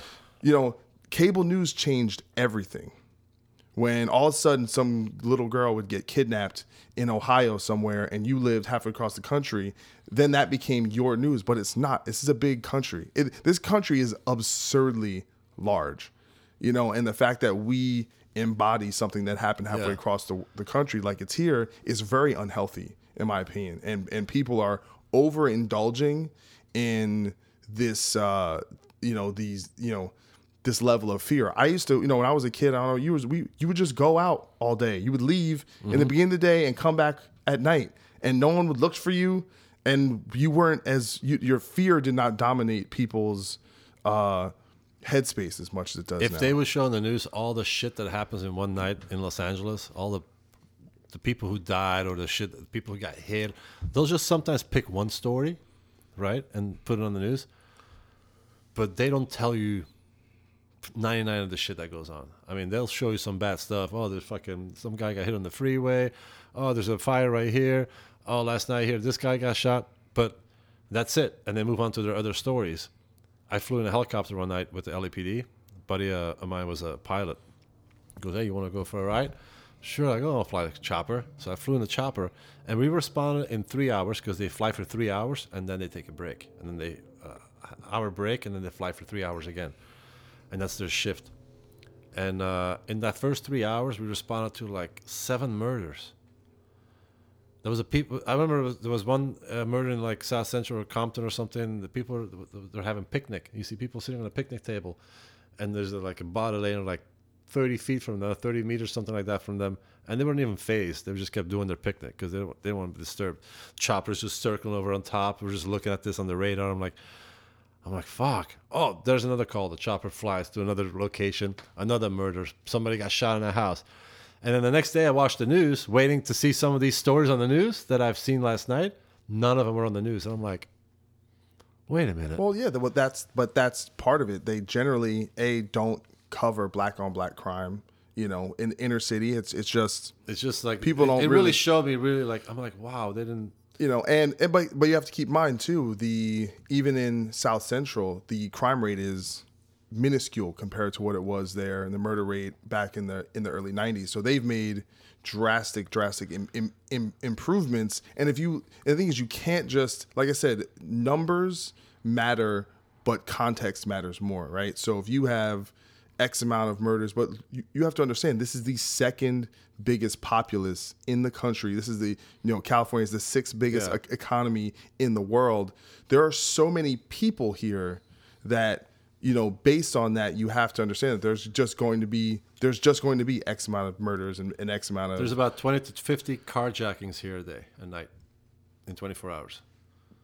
I have to Google that. It's true. Well, we'll I see. mean, I could just you just ask uh, if you know somebody in law enforcement, just ask them. All right. Well, I, I'll, i hopefully the numbers are, are, you There's know, huge crime rings that do that. That's that's their business. Yeah. They they jack you on gunpoint because they need your fob, your key, which all the new expensive luxury cars have come with these special keys, and you cannot get these keys if you if you rob a car. You need that key, otherwise the car is useless and worthless. And a lot of these cars are getting shipped to West Africa, Ghana. Ghana is one of the but yeah, biggest, but don't all the, ports now oh, don't the all the new cars have GPS? Can't they find the cars in like five minutes? they have people that are so sophisticated that, use, that that work for some of these companies that built these navigation systems that work for these crime rings that have little like little computer things on held they stick a straight they go in your car they stick that thing straight into the, the chip underneath the dashboard. They unlock they reset the entire car. They can't find it. All they, they have all the techniques. It's insane. I talked to someone told me everything about it. There's it's a crime ring that's massive here. Mm-hmm. And most of the cars go to west africa. Ghana that's where they fucking buy. They buy luxury cars like crazy and they, they go straight into the containers and get shipped out i'm like how's that even possible still he goes yeah like between 25 and 50 cars a night that get stolen in la and there's people that Well, sto- stolen. You before you just said carjacking. yeah those carjackings are to get the cars No, no. But I'm saying, is it stolen? A, a car getting stolen on the street or in a parking lot is a big difference than a carjacking. they they do the carjacking because they need the fob Yeah. they need your key so they need you to be in the car they follow you you right they wait for the right time and they jack you it's a huge business and i tell people that sometimes they're like huh oh i think that just hand, ha- happens randomly maybe like once a week somebody gets carjacked i'm like no there's like 25 to 50 Well, a day I would I would go on the Google. I'm going to Google this, guys. We that's got- why. we got- we that's why because the gun world. Because I'm so heavily into the gun world. There's a lot. I talk to a lot of people. We all carry concealed. A lot of people, my friends, carry concealed in cars. Have special uh, holsters built into their car where their gun is sitting right next to them. even though that's illegal. Uh, no, It's not. I have a lot of friends here that have CCWs, and they. One of my friends. But I thought you said that that didn't work in L.A. County. if you live outside of LA County, you can obtain a gun license. So then, then it works in. Yeah, you can drive LA. into LA County and just be like, As long as you have it. Yeah, Okay. they don't care. Okay. Well, I'll say. You know what? Did not think we were going to get into this subject matter. You know, got got a little got a little grim, got a little serious. Uh, Uh, you know, you know. it's it's it's all part of life. it is it is part of life, and I, and be I able to protect yourself and your family is very important. well, yeah. I mean, uh, definitely is, and and I And I would even I would throw myself in some of the I didn't if I, if I walked into the grocery store tomorrow and I was carrying concealed and that place is getting robbed at gunpoint by some crazy lunatic with a shotgun or whatever, I will put myself in harm's way in front of people to to to to save the day. I mean, I, I wouldn't do it as you know, you have to do it proper and the right time. You can't just like you But know, you do know there's, you know, they've done studies into this, and there's, it really just doesn't happen very often. You can go on Google and look at all the. Uh, I did it the other day. I started looking at a whole bunch of scenarios that are captured on cameras of scenarios where people came in to rob the place and there was a CCW holder inside that place. And like in Boogie Nights, Yeah. when the guy's looking for the donuts and the guy's like robbing the place and he gets shot by that big 44 Magnum with that dude sitting on the table. But and there's this bunch of scenarios. I kept looking at them on YouTube, and there was one in a in a barber shop where a guy had his had was concealed underneath his rope, on the barber rope, and he was sitting there. And there's two people robbing the barber shop, and he just draws. He shoots one guy, boom, he drops, and he shoots the other guy. But what I'm saying is, even though I'm sure it does happen, it's still the the rare scenario, and it's uh Being in the wrong place at the wrong time. well, no, but it also opens up to the fact, you know, if you're in a, let's say you're, in, you know, like that, uh, the shooting that happened in the movie theater, uh, where it's dark. How do you tell who you're shooting? Like, there's a there's a, uh very strong possibility you're, you're going to shoot the wrong person, vice versa. It's just a, I I get the impulse, but it's it's also, you know, it's it's difficult to tell who. um you know how those situations are going to are going to end up you know so i, I don't know i just i i think the the impulse is is good but i think they're you know we we have to this is not the wild west Well, but if you, you know. carry, you have to know that you have that responsibility to make sure that you conduct yourself, you train yourself, you know what you're doing. If you're carrying that, don't carry a gun if you don't know. well you can train yourself but you're not in the Look, if, if you were not if you were previously in the military and you're a civilian and you carry, and you have that instinct because you were a door kicker for maybe like five tours in, in, in Iraq, and you were the first one getting shot at every time you kicked in a door, and you're in the movie theater with your wife and you're strapping, and all of a sudden there's a shooting in, inside the theater. That person is going to look where the flashbangs are coming from, where he sees the fire coming from, who's getting dropped. He's not going to just pick holster his uh, unholster his gun and start firing in, in the in the in the in the in the theater. He's actually going to pick out where the the danger is coming from. well we don't know we don't know who they, but this is a this is a a fictionalized We, person You would jump behind uh the, the first fucking chair that you can find. You lay down, you grab your gun, and you'd be trying to figure out where is this coming from. You know what I mean? You got to use your ears, your eyes, and yeah but that's also assuming that peop, people don't panic and, and that- Everybody's that- gonna be panicking. but that's what that's my that that's my point i think in, in the scenario in the in your head it's like oh it's this guy he's calm and cool and he's not freaking out and there's freak out. You just got that's that's if you can stay calm and cool, you can save the day.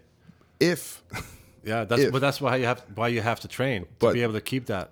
but- if you don't but- train, you'll never be able to keep calm and cool. You'll well, be of like, course of course yeah, you know, yeah. But if you train, and it's just like when you play guitar, you can be super distracted, look at girls in the crowd, have a beer, have a shot, and you can still be sitting there going, blah, blah, blah, blah, play exactly the notes because you're so trained on that. yeah You know, it's it's "Oh, don't, don't don't distract me. I'm I'm about to play this riff right now. You know, this it's not really like that. You're just like, oh, what's going on? You could be talking to people. And it's kind of like that. You have to be, um, you, know, you gotta know what you're doing, and and you can't be just playing cowboy. That's for sure. yeah we definitely want to try and avoid that but uh anyway man i think i think you know what? I had all these questions i didn't even get get to. That's how i do. I always i over prepare and we ended up kind of talking about some other subjects but um no man i really appreciate you uh coming on and you know and giving your story you know? And, I- and i think is we could probably do this again because i feel like there's a lot more we Yeah, can I mean- we can talk about. Let's talk about things that I'm passionate about, and you know, that is uh, guns, guitars, French fries. french fries yes. What else? What else did we used to eat at my fucking house when you guys were recording there? shepherd's pie that's all i remember You really? What Yeah. about when we used to go to that Mexican joint and make all those fucking burritos and those steaks? that's true you did make a mean mean burrito That sounds so gay. But anyway, man, thanks again for for being on and uh, get those burritos. You know, it's uh, stay safe out there. Watch out for the uh, the the 50, 50 to forty carjackings a night, and uh, definitely. All right, man. Lock I'll your doors. Lock you. Yeah, this is the safety podcast. thanks, brother. Later. Due to the graphic nature of this program, listener discretion is advised.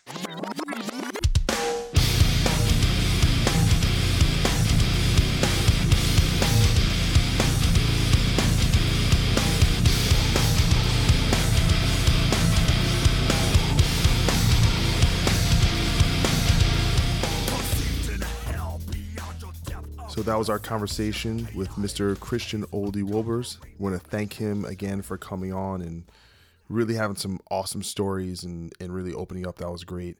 Uh, to address some of the statistical things we mentioned at the end, I did go to the old Google. And here's the thing they don't, at least they don't make it public where I could find it uh, to find actual carjacking statistics. What I could find was auto theft statistics. So he is actually, if you were to look at actual auto thefts, in Los Angeles, there are close to 38 per day in all of Los Angeles. But keep that in mind, that is in a city of 4 million people. And for some better context, um, I went to city slash data.com, which has all of the crime statistics uh, for Los Angeles since 2002. In 2002, there were 34,000 car thefts in Los Angeles. And by the time 2014 came along, there were less than 14,000. So auto thefts and really all crimes are less than half of what they used to be in only about 15 years. But I also saw that crime rates, including violent crimes, have gone up both in 2015 and 2016. But overall, crime rates are down. So, yes, there are many car thefts, but I think carjacking is a much less uh, common occurrence. And carjacking itself is obviously a much more invasive and crazy type of crime and more fearful. You know, it's, it's one thing where your physical danger is more at risk. So I think that impact is, and the difference between the two, I think is pretty monumental. So, anyway, thank you guys so much for listening. And without further ado, Mamba out.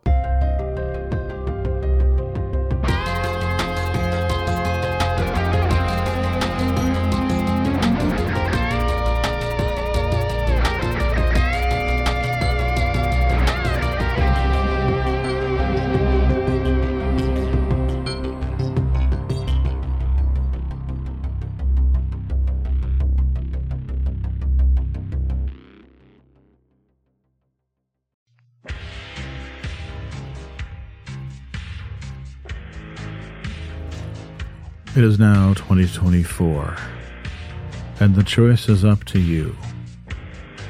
Do you listen to good podcasts, or do you listen to bad ones? Well, we've got a suggestion for you. How about you listen to a good podcast for the first time in your miserable life? I can think of one Overnight Drive. Going strong. 11 years now the podcast about nothing. Your favorite podcast's favorite podcast. Do you enjoy nothing? so do we. Why don't you come over and check it out and stop listening to other podcasts? Thank you.